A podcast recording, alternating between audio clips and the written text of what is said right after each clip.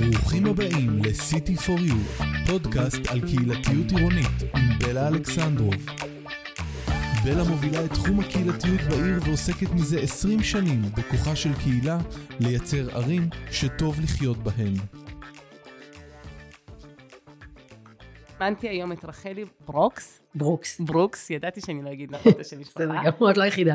אה, מנהלת המיזם קהילה מיטיבה, ונשוחח איתה לגבי תהליכים שרחלי הובילה גם בתפקידה הקודם בירושלים, כמובילת יעד עירוני של קידום קהילתיות עירוני.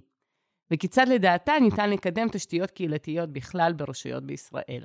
אז שלום רחל. שלום בלה, כיף מה. שלומך? בסדר, ברוך השם. אז לפני שאנחנו צוללות ככה ישר לתשתיות קהילתיות ומה הרשויות מקומיות צריכות לעשות, אני אשמח שתספרי רגע על עצמך, על הניסיון שלך, איך את הגעת לעסוק בתחום. אוקיי, אז קודם כל אני גרה בירושלים, לא ירושלים במקור, אני במקור מבת ים. אני אימא לארבעה ילדים, ועובדת קהילתית, והגעתי במקרה להיות עובדת קהילתית, זה באמת אה, ככה. אה, נרשמתי ללימודים באוניברסיטה, ואימא שלי אמרה, אז כבר עדיף שיהיה משהו פרקטי. אז הלכתי ללמוד עבודה סוציאלית, ועבודה סוציאלית קהילתית נראתה לי הרבה יותר אה, מעניינת, יותר ככה אקטיבית. ונכנסתי למגמה, לא ידעתי למה אני נכנסת. האמת שממש עבודה קהילתית אמיתית לא עשיתי בתחילת חיי המקצועיים, הייתי יותר עבדתי בעמותות, ניהלתי פרויקטים, עבדתי עם הרבה בני נוער אה, בסיכון, אבל באמת אה, בעשר שנים האחרונות נכנסתי לזה יותר חזק, וראיתי שאני משתמשת בהמון פרקטיקות קהילתיות, גם כשניהלתי עמותה אה, בירושלים וגם אחר כך. אז בגדול אני יכולה להגיד שבחמש שנים האחרונות הובלתי את היעד העירוני בעיריית ירושלים, ולא הגעתי לשם כי אני עובדת קהילתית, הגעתי לשם כי כמו שאנחנו מכירים, יש לנו הון אה, אנושי בקהילה, ואנחנו מכירים אה, אחד את השני דרך המשחקים בגינה, כי אנחנו, יש לנו אירועים בגינה הציבורית. אז הכרתי את מי שהיה המנהל שלי. הוא אמר לי, שאלתי אותו, אתם צריכים מישהו בעיריית ירושלים? אתם צריכים, אני מחפשת עבודה, כי בדיוק חזרתי משליחות בחו"ל. הוא אמר לי, כן, בואי. ישב איתי, הסביר לי, וזהו, וזה הפך להיות מה שזה הפך להיות. זאת אומרת, זה לא... ואני חושבת ששם הוצאתי את כל הקהילתיות שהייתה בי וכל הידע, זו הייתה הזדמנות מדהימה. אז זה ממש מגניב, לא רק, אה, את לא רק עוסקת בקהילתיות, את גם אה, אומרת בחיים שלנו איך אנחנו מוצאים עבודה, או מוצאים קשרים, או מתקדמים, זה גם קשור ברשת החברתית והקהילתית. אז לפני שאני אשאל אותך שאלות על התפקיד ממש, אני רוצה רגע לעסוק איתך בהגדרות. איך את מגדירה קהילתיות עירונית? מה זה אומר מבחינתך? אוקיי, אני חושבת שקהילתיות עירונית, א', זה, זה, זה סוג של פרדוקס, כי בעצם אני יוצא, אני הולך לעיר כדי לא להיות בתוך אה, מקום שהוא יישוב או מושב, אני זוכרת שהתחתנו, אז אמרתי לבן זוג שלי, אני לא רוצה להיות במקום שכולם מכירים את כולם ולוחצים עליי, ואני, ואני צריכה לתת דין חשבון לכל אחד, כי הוא בא ממקום יותר קטן. אבל מצד שני, כשאני מגיעה לעיר, אני גם היום, במיוחד היום, בגלל שהרבה מאוד צעירים לא גרים ליד ההורים שלהם ולא ליד המשפחה שלהם, הם מחפשים מאוד קרבה. מישהו שיהיה תחליף משפחתי. אז קהילתיות עירונית זה המקום הזה שבו בשטח מסוים, שהוא שטח גיאוגרפי לכל דבר ועניין, אנחנו גרים בשכונה מסוימת, באזור מסוים, יש לנו קשרים שהם אה, סמי, הם, הם מספיק קרובים בשביל לבקש עזרה ולהיות אה, חברות, ולהיות, אה, ושנוכל להישען כשנצטרך בעיתות חירום, או סתם אני רוצה לבקש סוכר, או בא לי לארגן איזה משהו עם חברים ויש לי מי לארגן. אצלי זה בעיקר מתבטא במי אסוף את הילדים שלי. בדיוק. שם אני הכי מרגישה את הקהילתיות. בדיוק, שאני צריכה את הדברים האלה שאם הייתי גר לפני 20 שנה, לפני 100 שנה מהמשפחה שלי בקורטיזוש בירושלים, לא הייתי צריכה את זה. מי שגר במושב המשפחה שלו לא צריך את זה. אז את אומרת, פעם אחת קהילתיות בעיר זה תחליף למשפחה המורחבת שהייתה לנו דאז. יש נכון. משהו? Uh, הדבר השני הוא שזה מספיק רחוק בשביל לא להיות מחויב מדי. זאת אומרת, אני לא צריך לשלם דמי ועד, אני לא חייב להיות, שיהיה לי תפקיד במקום הזה, אבל אני כן צריך להרגיש שאני מוגן, שיש לי, שיש לי איזשהו אזור שבו, לא הייתי אומרת מוגן, אבל שמאפשר לי לעשות דברים שקשורים להתפתחות שלי, של הילדים שלי, ליוזמה, שאני יכול להשפיע על החיים שלי דרך זה שאני לא פועל לבד. שאני פועל עם עוד אנשים מסביבי ויש לי פלטפורמה לעשות את זה. זה מעניין, אני אה, הייתי מוסיפה להגדרה שלך עוד כמה דברים. כאילו, מה שאני מאוד אוהבת בקהילתיות עירונית דווקא, זה האפשרות של אה, אנשים להיות בכמה קהילות. זאת אומרת, אני לא חיה בקיבוץ או במושב, ועכשיו אני לא יודעת מה, בלה מקיבוץ יקום, שזה קיבוץ שאני מאוד אוהבת וגרתי בו פעם, אלא אני גרה בבאר שבע, ואני חברה בקהילת קמה כרגע, ואני חברה בקהילה של הבית ספר של הילדים שלי, הבית ספר הדו-לשוני, ואני חברה בקהילת העיר העתיקה, ואני קהילה, אה, חברה בקהילה הלהט"בית, ואני חברה בקהילה המקצועית של העובדים הסוציאליים. זאת אומרת, היכולת שלי לנוע בין קהילות, וגם לחבר קצת בין קהילות וירטואליות שיש היום במובן, את יודעת, השוות של כן, באר שבע, כן. השוות כן, של כן. ירושלים, או...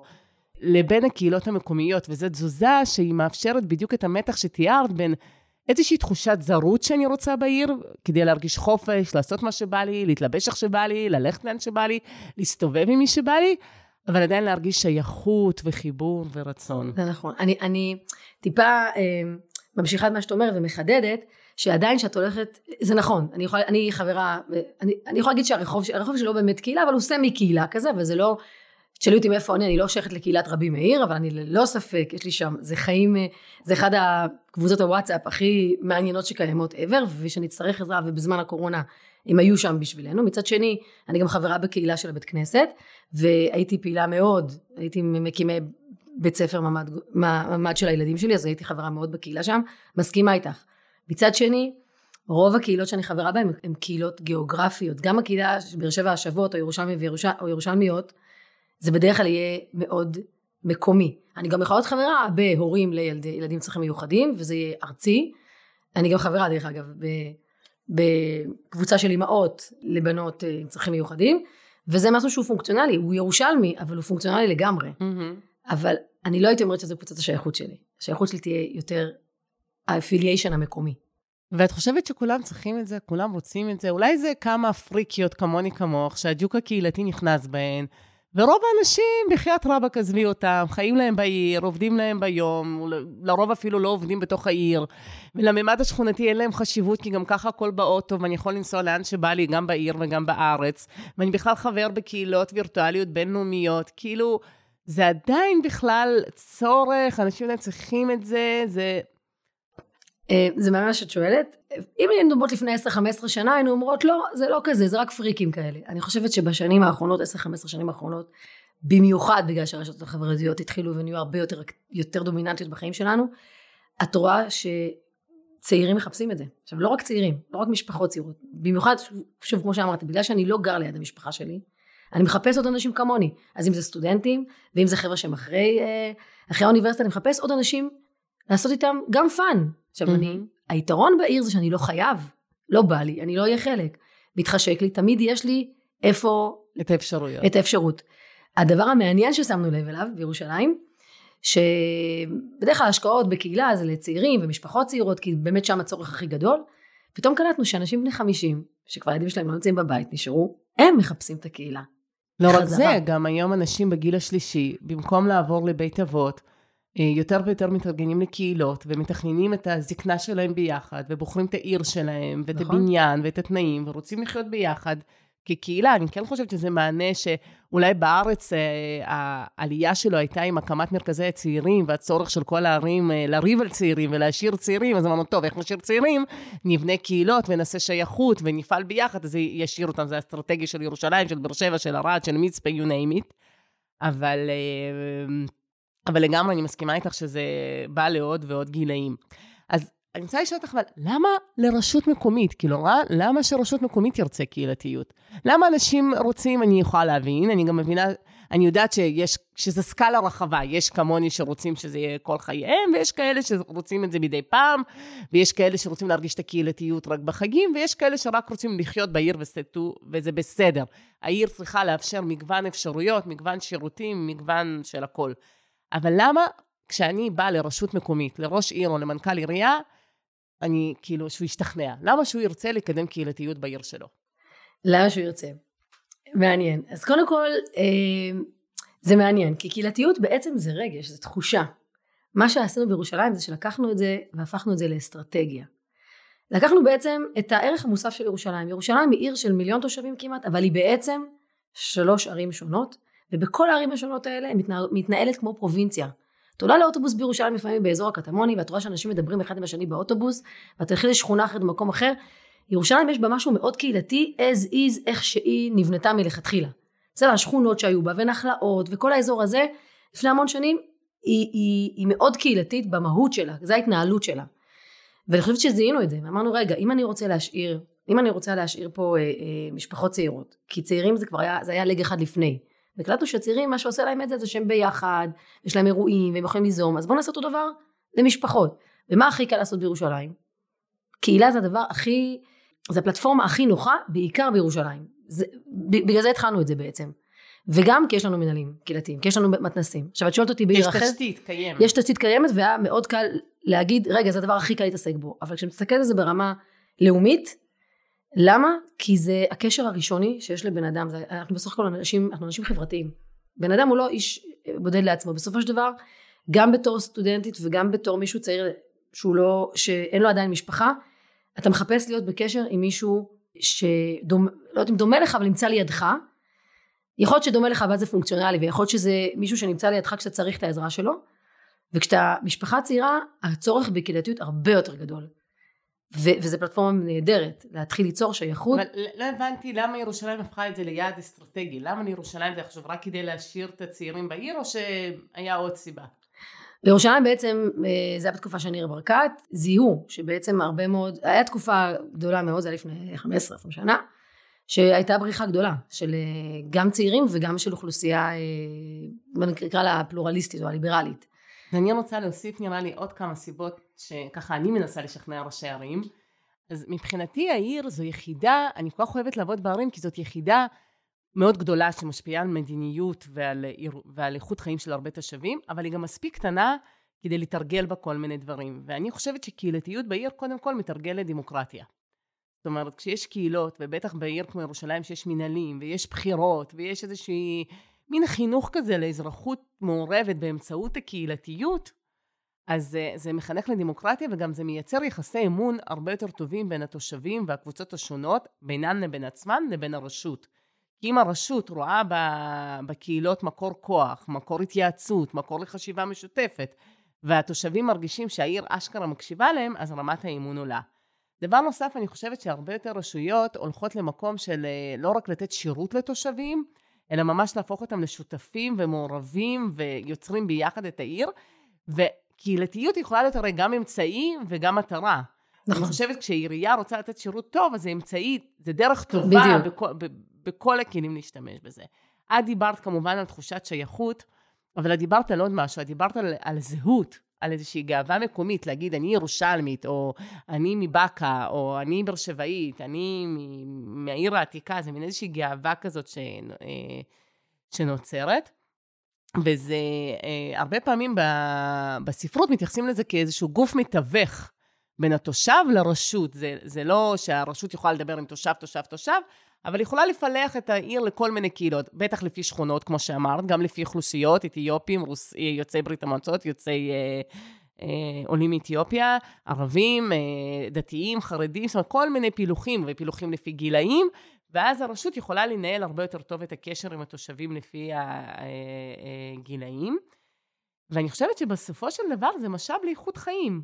לגמרי. אני, אני, המטרה או החזון היה כשהתחילו את זה ב-2016, שאני ממש חצי שנה לפני שנכנסתי, התחילו את זה ב-2015, נכנסתי ב-2016, הייתה בעצם זה. מה שהם גילו זה שהרבה מאוד אנשים רואים, אה, קודם כל מזהים את עצמם הרבה יותר שכונתי. מאיפה אתה? אני מקטמון. מאיפה אתה? אני מפסגת זאב. בסדר? אחר כך זה היה נורא תלוי במידת הגאווה שלי בשכונה שלי, מה אני אומר קודם, האם אני ירושלמי או אם אני, או אם אני קטמוני קודם כל, בסדר? Mm-hmm. וזה עובד להרבה מאוד ערים, בסדר? זאת אומרת, מאיפה, מה הזהות הראשונית שלי? מה שזיהינו שזה בהרבה שכונות, פתאום רמת הזהות והשייכות והשביעות רצון והאיכות חיים שאני מרגיש, ש, שעשינו סקרים ושמענו את התושבים, לא הייתה גבוהה. Mm-hmm. ואז אני אומר, רגע, איך אני מעלה להם את האיכות חיים? אני רוצה, אני רוצה כעיר לתת להם שירות, אבל אני לא רוצה, כמו שאמרת בדיוק, אני לא רוצה לתת שירות. אני רוצה שהוא ירגיש שאני, שהוא, שאני לא עושה רק בשבילו, אני רוצה שהוא יהיה שותף. ופה התחילה בעצם ה... אז ספרי לנו קצת מה עשית בתפקיד שלך, ומה היה המהלך, ומה הוא כלל, ואיפה נכשלתם, ומה הצלחתם. ומה הצלחנו, ומה זה. אז בגדול, כמו שאמרתי, הפלטפורמה היא קיימת בירושלים, והיא יכולה להיות קיימת בכל מקום תכלס. היה מנהל קהילתי, אבל גם כל מתנ"ס יכול להיות מחולל קהילה. אנחנו החלטנו מלכתחילה שאנחנו הולכים לעבוד על שני צירים מרכזיים. קראנו לזה קהילתיות וחינוך, ושני הצירים המרכזיים היו בתי הספר והמנהלים הקהילתיים. מבחינתנו הם, הם המוסדות שיכולים לחולל קהילה סביבם, או לגרום לציבור להימשך, זאת אומרת להיות מין סוג של דבק אליהם. אה, לא דווקא, אבל מוקד משיכה, שדרכו אני יכול לחולל הרבה מאוד דברים. בגדול זה בעצם היה איזשהו חזון של ראש העיר דאז, שאומר אני רוצה לעבוד בתהליכים מטריציוניים, אני רוצה לעבוד באופן מערכתי רחב. לקחת נושא ולהגיד עכשיו בואו כל אגפי העירייה, תגידו לי איך אתם עושים ספורט, איך אתם עושים פנאי, איך אתם עושים עבודה קהילתית, איך אתם עושים גיל רך, עם אלמנטים קהילתיים. כי הבנו שקהילתיות זה לא רק תחושה, זה גם אסטרטגיה. אם אני רוצה שבן אדם ירגיש, אה, יהיה חלק מהעניין, אני חייב להכניס לו את המקום הזה שהוא יכול להיות אקטיבי, שהוא צריך להיות, אה, שהוא צריך להיות חלק מהתהליך של החשיבה ושל התכנון של הדבר הזה, ולתת לו שירות שהוא ירגיש שהוא לא לבד. זה דבר ראשון. אז תכלס, איך זה נראה? תתני לי לנחש, הקמתם פורום בין אגפי, שחשב... למה אני צוחקת? כי זה כאילו... אבל זה היה אז חדשני, בואי. זה חדשני תמיד, זה מה שהזוי. יש ספרות שמדברת, לא משנה אגב באיזה תחום את מדברת, גם אם את מדברת עכשיו אה, אה, אה, לפתור את בעיית העוני באפריקה, אוקיי? ספרות אה, עשירה מאוד תגיד לך שכדי לפתור את זה צריך צוות אינטרדיסציפלינרי. כי הבעיות החברתיות שאנחנו מתעסקות בהן היום הן מורכבות, צריך ידע מגוון, צריך גם עובד סוציאלי, גם רופא, גם שוטר, גם מורה, גם תושבים, גם אנשי מקצוע. וכשיושבים הרבה אנשים אה, ממקצועות ותחומים שונים וחושבים על זה ביחד, אז זה מוטמע באמת בצורה מטריציונית בכל התחומים. אני צוחקת קצת, ואולי נשמע טיפה צינית, כי אני אומרת, די, זה לא ברור, כאילו, לא כל ארגון צריך לדעת לעבוד בצורה בין-אגפית? אז מסתבר שלא. מסתבר שזה לא טבעי. זאת אומרת שאנחנו בכלל בארגונים ציבוריים גדולים, תסתכלי רגע, בואי נלך לארגונים ממשלתיים, זה לא רגיל שעובדים בצוות בין אגפי. וגם כשהגענו לעירייה, זה לא היה מובן מאליו. את יודעת למה? כי יש אגומניה. כי במקום שאנשים ישימו את העבודה במרכז, את התושבים במרכז, את המטרות הגדולות שלנו, את האסטרטגיה, הרבה פעמים, גם במשרדי ממשלה וגם בתוך הרשויות מקומיות, נהיה מאבקי אגו, מה של מי, מה שלי, קהילה זה שלי, חינוך זה שלך, ההיא עצבנה אותו שם, ההוא עצבן אותו שם, אז הם לא מדברים.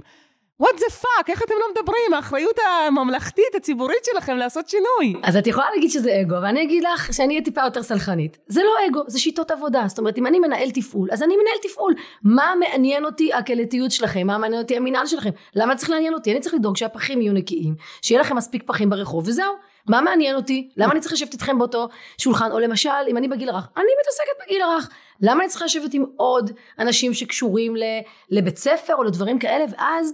אז איך עשית את זה? אם זו... קודם כל, קודם כל זה היה יעד, בואי, זה באמת כאילו זה היה מהמנכ"ל, הייתה אמירה היררכית. לגמרי כמו שהיה אוהב אה, להגיד המנהל הקודם שלי, רוח המפקד. היה פה רוח המפקד של ראש העיר ואחר כך של המנכ"ל, שהחזיק את זה אצלו. זה היה יעד עירוני, והוא אמר, אני רוצה שיהיה ישיבות סדירות, אני רוצה שכך וכך... אז כל כמה זמן ישבתם נגיד? היינו יושבים ישיבות גדולות, ממש של... אה, היה לנו שני מנהלי, אה, בירושלים זה מנהלים, אז היה מנהל חינוך שהיה יושב, ראש מנהל חינוך, וראשת מנהל תרבות, פנאי וחברה וספורט.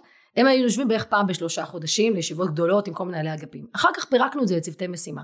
לספורט, לפנאי, לגיל רך, פירקנו את זה וכמובן לחינוך וקהילה ביחד. זה הצוותים שעבדו שעבדו באופן... וכל צוות היה צריך לבנות תוכנית עבודה שמטמיע כן. תפיסות קהילתיות. כן, עכשיו אני לא רוצה רגע לשתף אותך בחלום שיש לי, שבעיניי מאוד ישפיע על רמת הקהילתיות בכל הארץ. ואני אגיד אותו גם בריאיון עם, עם איילה מהחברה למתנ"סים. ספורט לדוגמה, אני, אחד הדברים שהכי מצח... אה, קשים לי, שכשאני הולכת לחוגים, ליוגה, אופניים, you name it, שלא עושים סבב היכרות, וסתם, סבב קטן, איך באת לפה ואיך אתה יוצא. זה כאילו נשמע משהו מפגר של אה, מישהי כמוני שמכורה לעבודה קהילתית ולהנחיית קבוצות, אבל אני אומרת, אני עושה עם הקבוצה הזאת יוגה, אני לא יודעת כמה זמן, אני לא יודעת מי הן, אני לא מכירה אותן. כאילו, סבב היכרות פשוט היה כבר מייצר תחושה קהילתית אחרת, והיכולת שלי אחר כך לפנות למשתתפות בקבוצה. אז, אז זה סוג הדברים שעשיתם? אה, אה, כן. אמרנו, אוקיי, יש קבוצות ספורט, בוא נעשה קבוצות ספורט שכונתיות. קבוצות ריצה, שכונתיות. עושים ספורט בחוץ, עושים ספורט ברחבת הסופר פארם, בהר חומה. ועושים את זה באופן קבוע, ועושים כן היכרויות. זאת אומרת, זה היה מין, ומפרסמים את זה בכל שכונה שזה קורה, ואמרנו, ספורט עושים ספורט שכונתי, למשל מרוץ מדרגות. מרוץ מדרגות שהוא מרוץ, אתה לוקח את, ה, את הדפקט של השכונה, כמו גבעה צרפתית והר חומה, שאי אפשר ללכת בה ישר. את זה ליתרון. יותר מ-100 מטר, ואתה הופך את זה למשהו הפנינג ענק שכונתי שמשתמשים בו מלא אנשים, גם בגדול, בתור מרוץ שכונתי, אבל גם בקטן, בתור קבוצות שעושות ספורט ביחד. אז תני לי דוגמה לכל צוות מה עשיתם, אז נגיד בספורט. אז ספורט התחלנו לעשות ספורט קהילתי, קבוצות קהילתיות לכל הגילאים, דרך אגב, מגילאים קטנים ועד גיל, גיל שלישי שעבד מעולה, היה מקסים. ו- ואני מקווה, זאת אומרת לא הייתי בתוך הקבוצות עצמם, אבל לגמרי זה היה מקום של בואו אל תיסעו אתם למכון כושר, שנמצא מחוץ לשכונה. לא, תשארו פה ונעשה לכם פה את לא, הפעילות. זה גם שימוש במרחב הציבורי, נכון. ובנראות, ולקחת לגמרי. מין בעלות על המרחב הציבורי, כשהתושבים עושים שם ספורט, נכון. ונוכחים שם. אה, כל הנושא של תרבות, זה היה אחד הדברים הכי משמעותיים שעשינו, וזה היה בשיתוף עם רשות הצעירים. אה, כל הנושא של זירות מפגש, יש לי גינה מאחורי הבית, למה שתהיה גינה? בואו נהפוך אותה לפעילות של הפנינג בקיץ, או נגיד בירושלים, בואי, אה, לא בירושלים, בארץ באופן כללי, חצ... יותר מחצי שנה יש לנו אפשרות להיות בחוץ. בואו נהפוך את המקום הזה לתיאטרון קטן. והיינו עושים מלא פעילויות לילדים, למבוגרים, בזירת המפגש. עכשיו, זה אומר שהעירייה גם תקצבה כל כן. צוות כזה באקסטרה תקציב? זה לא הצוות, היא תקצבה תוכנית. זה בדיוק היה הסיפור. הכסף לא ישב אצל אגף אחד. Mm. אלא זה היה כסף ייעודי, שהוא כסף של פעילויות כאלה, ולכן כל צוות היה צריך להגיש תוכנית, ברור שהיה אה, מנהל אגף או מנהלת מחלקה שהייתה אחראית על זה, היא הייתה מקבלת את הכסף והיינו צריכים לראות, לאשר את התוכנית, שזו תוכנית שקי... ש...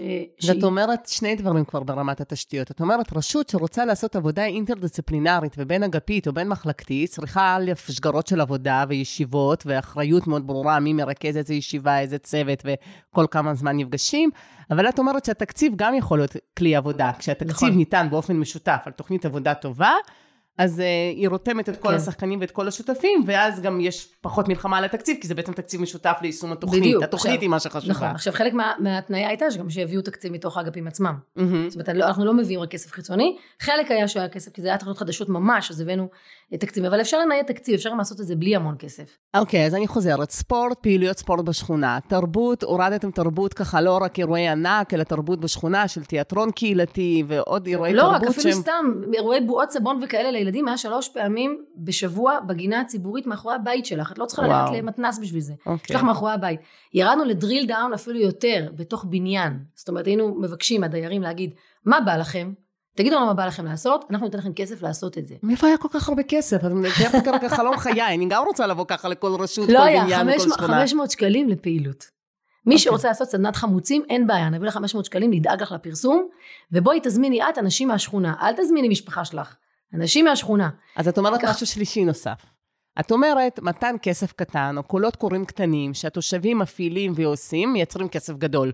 את נותנת יוזמה, פלטפורמה, שיווק, אה, את התשתית של העירייה, אבל בסוף התושבים מפעילים את זה ויוצרים, וזה, האימפקט פה מאוד גדול, גם כספי וגם קהילתי. כן, וגם הופך להיות לך באז מאוד גדול, כי את שומעת שבבניין הזה היה, ובאזור הזה היה, ובשכונה הזאת הייתה. ואז כשאת שומרת להם, עכשיו אנחנו רוצים לעשות אירוע יפה בגינה לכבוד ל"ג בעומר. אני צריכה כמה הורים שיבואו ויתייעצו איתי, אז עכשיו, אחרי שכבר יצרתי איתם קשר ועשית להם כמה אירועים כאלה, הם כבר יבואו להיות איתך ולשבת איתך ולהחליט ביחד מה הם רוצים. אז איזה עוד צמתים היה? אמרת ספורט, אז היה תרבות? ספורט ופנאי וגיל רך, היינו עושים הרבה קבוצות אימהות, אחרי לידה, בכל המגזרים זה היה, חרדי, אה, ערבי ויהודי. גם מפגש בין המגזרים?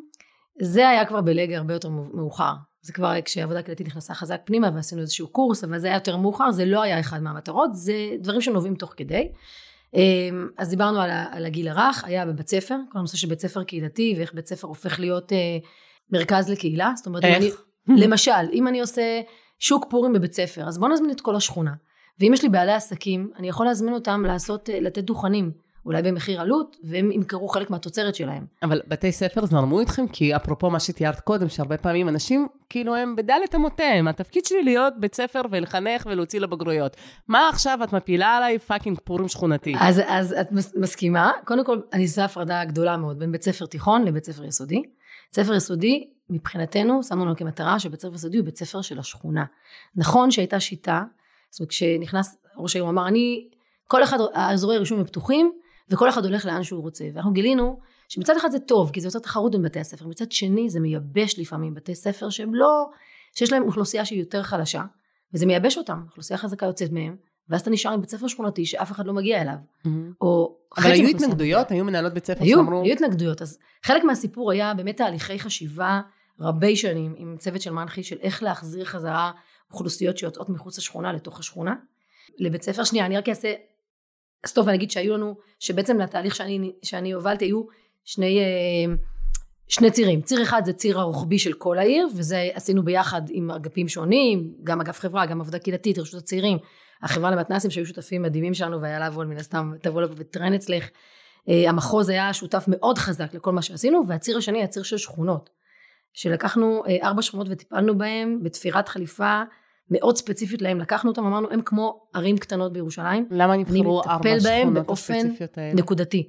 הן שכונות גדולות, שהן נחשבות שכונות פריפריה, אני אומרת במרכאות אה, בירושלים, מכיוון והן מסובבות את העיר. אה, גילינו דרך סקרים שהתושבים לא מרוצים, הם לא מרגישים גאווה מקומית, הם לא מרגישים שייכות, מבחינתם זו תחנה בדרך החוצה מירושלים. Mm-hmm. חלקם, לא רובם, חלקם הרגישו שהשירותים לא מספיק טובים, הם הרגישו בתי הספר לא נותנים את המענה המתאים לאוכלוסייה שהם גרים בה.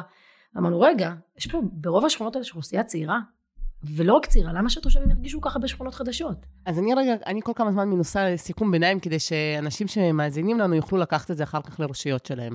את אומרת, כדי להפוך עיר לקהילתית, יש תהליך רוחב, שהוא בין אגפי, שהוא של חשיבה מעמיקה, שהוא חיבור בין האנשים, ובין הפרסונות ובעלי התפקידים והפונקציות השונות, דיברנו על זה קודם. של הטמעה של שפה. והטמעת שפה. ויש תהליך עומק לתוך השכונות של תשתיות אה, שכונתיות, ואפשר לעשות את זה בכל השכונות בעיר, אפשר לבחור כמה שכונות אסטרטגיות שיש בהן אתגרים וכן הלאה. אה, וגם דיברת על עבודה של צוותים, לא להשאיר את זה ברמה למעלה, אלא צוותים אה, ממוקדים, שגם הם כל צוות אינטרדיסציפלינרי, ודיברנו על תקציב שניתן, גם לכל שכונה וגם לכל תת צוות. אוקיי, אבל רציתי לשאול אותך משהו. בסוף, כל זה בונה המון כוח לתושבים. תושבים מתחזקים, תושבים נהיים דמויות פוליטיות, תושבים אולי אחר כך רצים בעקבות הפעילות להיות אה, בראש מנהלים קהילתיים. אני שמעתי וראיינתי הרבה ראשי ערים שזה נורא מאיים עליהם, וכאילו, אז, אז אני חוזרת קצת אחורה אולי, אבל מה האינטרס של ראש העיר לעשות את זה? הרי בסופו של דבר, הוא, הוא תרצי או לא תרצי, לא משנה באיזה מילים יפות אה, נעטוף את זה, הוא בונה לעצמו איום פוליטי מובנה. אז, אז קודם כל, אז אני, אני אחלק את זה שנייה, אני אלך שנייה רגע צעד אחד אחורה. א', כמו שאמרתי, ירושלים בנויה ככה מלכתחילה. יש לה מנהלים קהילתיים ויש להם הנהלה נבחרת, אה, אבל גילינו שלא הרבה אנשים בכלל יודעים מה הפונקציה של המנהל הקהילתי ושבכלל יש להם הנהלה נבחרת. גילינו שיש חוסר פער אדיר בין המינהל לבין מה שתושבים יודעים עליו בכלל. מיד חשבו שהוא מתנ"ס. בסדר, חלק מהסיפור בחמש שנים האחרונות היה להעלות את המודעות לזה שיש לך אפשרות ליזום. זה שיש לי מינהל קהילתי לא אומר בהכרח שאני תושב יוזם. עכשיו זה שאני גם יוזם לא אומר בהכרח שאני הולך להיות פוליטי, זה שאני יוזם לעצמי גינה קהילתית, או זה שאני יוזם בית ספר, זה לא אומר שאני אחר כך הולך להיות, אה, להיות אחר כך בהנהלה. הרצוי הוא שכן, אנחנו, המטרה הסמויה שלנו הייתה שהם יהיו יותר פעילים ויותר אקטיביסטים, אבל לא בהכרח, אנחנו עשינו הרבה מאוד אה, קורסים, קראנו לזה קורסים לבינוי קהילה בכל מיני, בכל מיני אה, תחומים, בתרבות, בגישור, בשפה גישורית, בנושא של אורבני, כי רצינו שתושבים א' ידעו מה הם יכולים, מה מגיע להם, מה הרשות עושה או יכולה לעשות בשבילם, ומה הם יכולים לעשות בשביל עצמם עכשיו. זה נכון. זה נכון שזה, שברגע שאתה משתף תושבים, אתה גם מעלה להם את המודעות ואת היכולת שלהם להשפיע על החיים שלהם, אבל זה לא מה שכל רשות רוצה, היא לא רוצה תושב שיודע, ויודע להגיד מה טוב לו ומה לא טוב לו. תראי, אני אומרת... איתך, אני חושבת שגם מנהיגות טובה תמיד בונה לעצמה כוח ודואגת שאחריה ייכנסו עוד מנהיגים, וככה בונים מנהיגות לאורך זמן. אבל באמת שכשהמנהיגות היא נקודתית, לא כל הראשי הערים אה, ירצו את זה באמת. הרבה יגידו בקול רם שכן, אבל בתכלס זה מאוד מאוד יאיים עליהם. ועובדה שברוב הרשויות המקומיות אין מנהלים קהילתיים, אין ועדי שכונות, אין בחירות, זה בכלל לא בחוק. אף ראש עיר לא מחויב לעשות את זה. זאת אומרת, ירושלים היא באמת פה מקרה יוצא דופן ומקרה שהרבה מאיתנו אה, רוצים ללמוד ממנו. אני, שזה, אני יכולה להגיד שאם אנחנו לא עושים את זה בצורה שאנחנו, אני אומרת שוב, לא כל דבר צריך להיות אקטיביזם שהוא אקטיביזם אנטי הרשות, ממש לא. זה שאני גורם לבן אדם להיות מעורב בחיים שלו, זה לא אומר שישר הוא עכשיו הולך להיות אה, נגד ראש העיר. מצד שני, אה, אני חושבת שזה תמיד הרבה יותר עדיף מתושבים אפאתיים, או תושבים ממורמרים, כשאני לא יודע מה מגיע לי, או כשאני נמצא במקום, כשאני לא מקבל את מה שאני רוצה, אני הופכת ממורמר, ובסוף אני קם והולך. בגדול, תושבים שהם טיפה יותר מ... שהם טיפה יותר חזקים, לא צריכים מעמד בינוני בהכרח, הם יקומו וילכו אם לא טוב להם. וזהו, אבל גם תושבים, אני רוצה לשאול אותך, גם בתור פעילה קהילתית וגם בתור מפעילה או עובדת קהילתית, אה, פעילות קהילתית של תושבים דורשת המון זמן, המון התנדבות, בשעות לא שעות, לא תמיד מקבלים הערכה אה, מהשכונה, לא תמיד התושב אה, שבא רק, את יודעת, אה, אה, ליהנות מפורים, יודע כמה עבודה היה מאחורי זה. למה להם? גם זה מעייף. כאילו, לפעמים גם אני בתור תושבת פעילה, אני אומרת, די, אני רוצה ללכת לכוחה, אני רוצה לבוא ושיהיה פה הפנינג. לא בא לי תמיד להיות המפיקה והחושבת ו... את עולה על נקודה מצוינת, ואני חושבת שבצוותי חשיבה שלנו, היינו יושבים המון בצוותים אה, מולטי דיסציפלינריים, של, שלנו, של אגף חברה, של עבודה קהילתית, של רשות הצעירים, של חמי מתנ"סים, אה, והיינו, אה, ושרטטת לנו מעגלים. יש את המכורים לדבר כמוך למשל, יש את ה... אני בגמילה. אני חושבת שאני כבר עברתי תהליך, אני הייתי כזאת ועברתי. ויש לנו כל מיני מעגלים, ואנחנו לא מצפים מכולם להיות במעגל המשוגע לדבר. אנחנו גם שרטטנו את סוגי הפעילים שאנחנו רוצים, אה, שאנחנו, ש, שלא שאנחנו רוצים, שיש כל מיני סוגי השתתפות. כאילו מאוד פעיל, פעיל מדי פעם, או משתתף, רק משתתף. יש רק משתתף, וזה תומך. בסדר שיש רק משתתף, אבל המשתתף הזה יכול לדעת, צריך לדעת שאם הוא ירצה פעם להרים משהו, תהיה לו פלטפורמה. או אבל לדעת, גם בשביל זה צריך למסד נכון. נכון. הרבה מסורות של שינוי נכון. המנהיגות. אני מכירה ועדים בבאר שבע, שאי פעם, לא יודעת מה, ראש העיר או מישהו מינה אותו להיות יושב ראש הוועד, עברו 20 שנה, הוא עדיין יושב ראש הוועד, זה מזעזע. זה עושה הפוך, כאילו, זה עושה סטגנציה, והתושבים אומרים, טוב, זה סתם, זה מין פוליטיקה כזאת של... זה נכון, אבל מה שעשינו, מה שאני יכולה לחשוב עליו, אז טוב, יש לך ראש ועד, מצד שני, אני יכול להרים פורום משפחות צעירות בלי קשר לזה שיש לי ראש ועד, או אני, זאת אומרת, אני אטפל בדברים כאלה, על ידי יצירת, אה, על ידי יצירת אה, צוותי משימה, גם זיהינו את ההבדל בין פורום לצוות משימה, בסדר? צוות משימה הוא משהו שהוא אד-הוקי, אני גם לא לוקחת את הפעילים ואומרת להם עכשיו בואו תתנדבו לשמונה שנים, לא, זה משהו שהוא מאוד נקודתי, לפי תחומים, ואז גם לא מאיים על איזה ועד שקיים, זאת אומרת, יש לי פורום אורבני ויש פורום לבני נוער ויש פורום לחינוך, אז היו"ר ועד נמצא עוד דבר, אבל זה לא יו"ר ועד, אבל זה לא אומר שהתושבים לא יכולים לפעול למען דברים אחרים שמעניינים אותם, והם לא בהכרח הולכים רק להיות בהנהגה. בואי נגיד שרוב האנשים שהם פעילים מאוד מאוד מאוד אה, אה, אכפתים, הם בסוף יגיעו לאיזה סוג של הנהגה, אם לא בתור שכונה, הם יגיעו בסוף להיות חברי מועצה, מי שמאוד אכפת לו. אז אני רוצה לצאת איתך קצת מירושלים, כי באמת, אה, הרבה פעמים שרשויות באות להתייעץ איתי, אה, אני אומרת להם, ירושלים זאת לא דוגמה. גם נכון. בגלל ההחלטה של 1992, וגם בגלל התשתיות שיש פה, וזה לא המצב היום בהרבה רשויות מקומיות. והיום אני מוצאת שרשויות מקומיות ממש בדילמה. מצד אחד הם הבינו את החשיבות של התחום הקהילתי אחרי הקורונה. מצד שני, אגף קהילה נמצא היום בתוך הרווחות הרבה פעמים, ולרווחות הרבה פעמים, לצערי הרב, רב בתור עובדת סוציאלית, אין כוח מספיק משמעותי בתוך הרשות. וגם לאורך שנים הם עשו עבודה קהילתית יותר פונקציונלית, יותר סביב בעיות של אנשים בעוני, או סביב בעיות חברתיות אה, מורכבות יותר, ולא ראייה כזאת, כמו שדיברנו עליה עכשיו, עירונית, שכונתית, הוליסטית, אסטרטגית. והרשויות שואלות אותי מה לעשות. אז אני רוצה להגיד לך ככה שלוש הצעות שאני מציעה, ולשמוע את דעתך ככה, מה אנחנו יכולים אה, להמליץ כן. לרשויות. אז בהרבה רשויות אני שואלת, אולי כדאי להקים אגף קהילה. ברשויות גדולות זה באמת יכול להתאים להם. אה, להקים אגף שהוא גם מחוץ לרווחה. אני יודעת שהרבה אה, עובדות סוציאליות לא יאהבו את ההצעה נכון. הזאת, אבל אני חושבת שיש בה גם הרבה יתרונות. כי עבודה קהילתית, אגב, צריך להגיד, בעולם היא לא תחת הרווחה, היא, זה אגפים בפני עצמם, והיא היא ניזונה מעבודה סוציאלית במובן הזה של לתת כוח והעצמה ובניית יכולת לאוכלוסיות הכי מוחלשות ולא לשכוח אותם, אבל עבודה קהילתית רלוונטית לכולם, גם לסביון ולקיסריה, נכון, וכולם נכון. רוצים קהילתיות, זה לא רק משהו ש... וזה דבר אחד.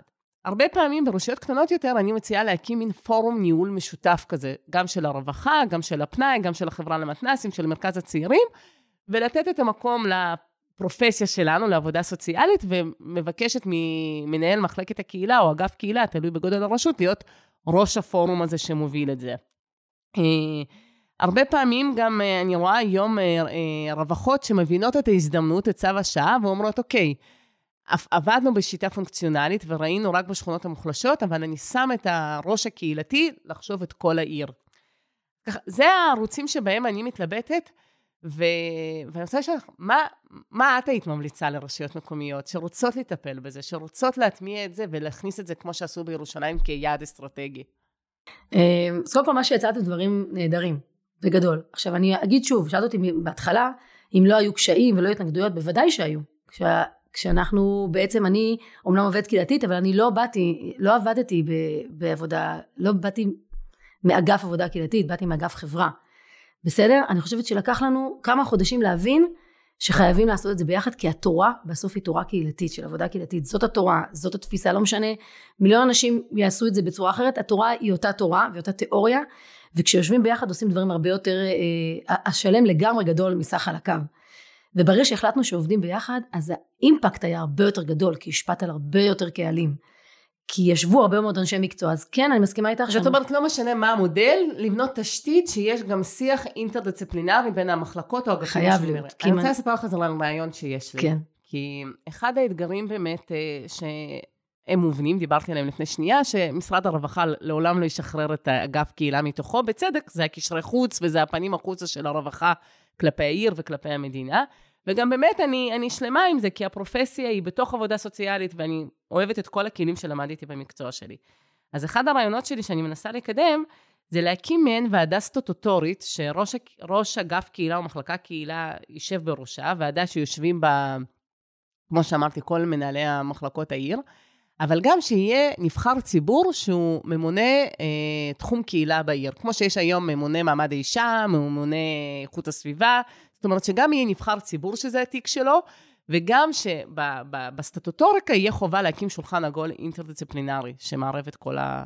אה, בוא נגיד, אה, הלוואי. זאת אומרת, הלוואי, לדעתי, אני חותמת על זה לגמרי, כמו כי אני מאמינה שברגע שיש לך מחזיק תיק של נושא מסוים, הנושא הזה יהיה מטופל.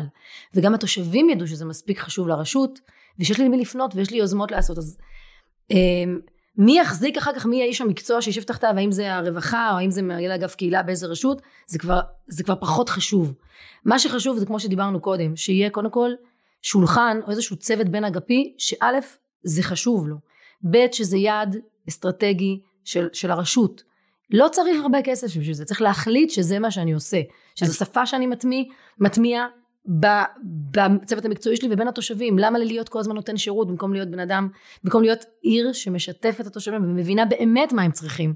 אז שאלה האחרונה שאני רוצה לשאול אותך, שהיא באותה הקשר, שגם עליה הרבה פעמים ראשי ערים ומנכ"לים שואלים אותי, זה דווקא איך לנהל את זה בשכונות. Mm-hmm. כי יש כאלה שיגידו לעשות ועד, ועדים ובחירות, ואני מאוד חוששת מבחירות בוועדי שכונות, כי לפעמים זה מייצר דווקא שיח מפצל בתוך יחידה מאוד קטנה, ונהיים מין חמולות כאלו, ובמקום לעשות את הביחדנס ואת השייכות ואת הגאווה, כל מה שדיברנו, נוסר שיח לעומתי ופוגעני וקשה. אה, יש רשויות שמעדיפות פורום שכונתי, שיש לזה גם יתרונות, אבל לפורום אין כאילו את המעמד של הנבחרות, או איזו מועצה כזאת שדואגים שיש נציגות לכל אה, קבוצה בשכונה, אם זה ליוצאי אתיופיה, לגילאים, לכל הקבוצות שגרות באותה שכונה. אה, ויש את המודל של ירושלים, שכולנו היינו רוצים אותו, של מנהלים קהילתיים, שזה איזה שעטנז כזה בין אה, עמותות עצמאיות, אבל שהעירייה מעורבת בהם, ויש גם אליהם בחירות, אבל גם יש שם אנשי מקצוע מתוך העירייה, שזה כזה חזון אחרית הימים, ורוב הרשויות אין להם את המשאבים לאמץ אותו. אז רציתי לשאול אם את מכירה עוד מודלים, או יש לך המלצה, או העדפה, או משהו שאת אומרת, זה הדבר. Um, אני אגיד שוב, גם אנשים, זאת אומרת, יבואו לך ירושלמים ואנשים יגידו שזה לא כזה קל, זה מאוד מורכב, זה, זה מבנה מאוד מורכב, הוא לא כזה פשוט, הוא טוב אבל הוא לא מאוד פשוט, ואני לא חושבת שהוא מתאים לכל מקום בארץ. אני חושבת שלכל עיר צריכה להסתכל מה המודל שמתאים לה. יש uh, כל מיני מודלים, יש מודלים של ועד שכונה נבחר, ואני מסכימה איתך שלא תמיד הוא באמת מוסכם, הרבה פעמים פוליטי, אני צריך מאוד להיזהר מפוליטיקה בקטע הזה. אה, ויכול להיות לי דמוקרטיה השתתפותית, זאת אומרת של מי שרוצה להיות חלק מוועד השכונה, ואני, ואני, והיכולת של אנשי המקצוע לזהות מי הוא באמת בא בקטע הפוליטי ומי באמת בא בשביל לתרום לשכונה, היא חדה מאוד. אנשי מקצוע יודעים להגיד את זה, ואז להפוך את זה לפורומים פר, פר תחום מסוים, זאת אומרת יש, יש המון מודלים. אז אם אני צריכה לסכם, את אומרת, אה, זה פחות חשוב מה המודל שכל רשות תבחר, חשוב העקרונות. כן. שהתושבים יהיו מעורבים, שהם יהיו חלק מתהליך, שהם יהיו בבימת קבלת ההחלטות, שיהיה תקציב וזה לא יהיה רק שיח כזה על רעיונות בלי תקציב לפעולה, שיהיה חשיבה בין כל הבעלי מקצוע, זאת אומרת, העקרונות הם מה שחשובים ופחות, ושכל עיר, עיר תבחר את המודל שמתאים לה. יש, יש הרבה מודלים וכל אחד צריך להיות, וצריך להחליט שזה אסטרטגיה.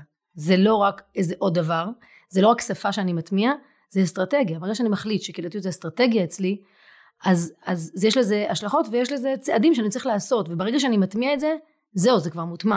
זאת אומרת, היום אנחנו כבר נמצאים, והיום אה, פרויקט שקראנו לו סינדרום ירושלים, שהוא בדיוק מניואל של איך לעשות, איך לעשות קהילתיות והשתתפות עם תושבים בארבע, יש לנו, זה מניואל שבנינו, באמת בצוות מאוד רחב, אנחנו כבר, אין, אין את היעד, הוא כבר לא קיים, הוא כבר לא נמצא, כבר אבל הם יושבים ביחד, ממשיכים לעשות את זה. זאת אומרת, השפה הוטמעה, זה כבר קיים. היום כשמקימים בית ספר, לא מקימים בית ספר בלי לגשת דבר ראשון לתושבים. פעם זה לא היה. זאת אומרת, השפה כבר בפנים. once עשית את זה, זה השקעה לטווח רחוק, וזה נשאר חלק מה... להגיד לך שהכל ורוד? לא, אבל השפה והעקרונות הפעולה מוטמעים, וזה לא תמיד בהרבה כסף. אז לכן רציתי להגיד לך, א', המון המון תודה. ב', לא הספקנו לדבר על התפקיד החדש שלך ב... כמנהלת אה, קהילה מיטיבה, אבל אני אגיד במשפט שהרעיון באמת לעסוק בדיוק בסוגיות אלה, ואני שולחת לך הרבה כוחות ותקווה, כי את ככה, בתחילת התפקיד שלך, פשוט לשכפל את המודלים האלה לכל הארץ, ושנראה תשתיות כאלה. אני אגיד שהחזון שלי, שבכל רשות יהיה ממש חזון קהילתי, וברור גם בתוך הרשות, בכלים הפנים-רשותיים, איך עובדים, וגם כלפי השכונות. ושהקהילתיות הזאת אה, תפרוץ, כמו שתיארת קצת, לכל מיני תחומים, שנוכל לראות את זה בתחום של עסקים, ובתחום של חינוך, ובתחום של ספורט, ובתחום של בריאות, וגם בחלוקה אה, של השכונות, ושיהיו לנו תשתיות שעובדות לאורך זמן, לא שכשיש, לא יודעת מה, בניין חדש, פתאום עושים שיתוף ציבור, אלא תהיה מוטמעת איזושהי אמנה, איזושהי תפיסה של הרבה מנגנונים לשיתוף ציבור. בפנטזיה שלי הייתי רוצה לראות מודלים של דיור קהילתי, של מרחב ציבורי קהילתי, ושזה אה, יורגש מהמון תחומי פעילות בתוך העיר. אז המון המון תודה לך על הזמן שהשקעת ועל השיחה, ושיהיה לך המון המון בהצלחה. תודה רבה, אלי, מעניין מאוד. תודה.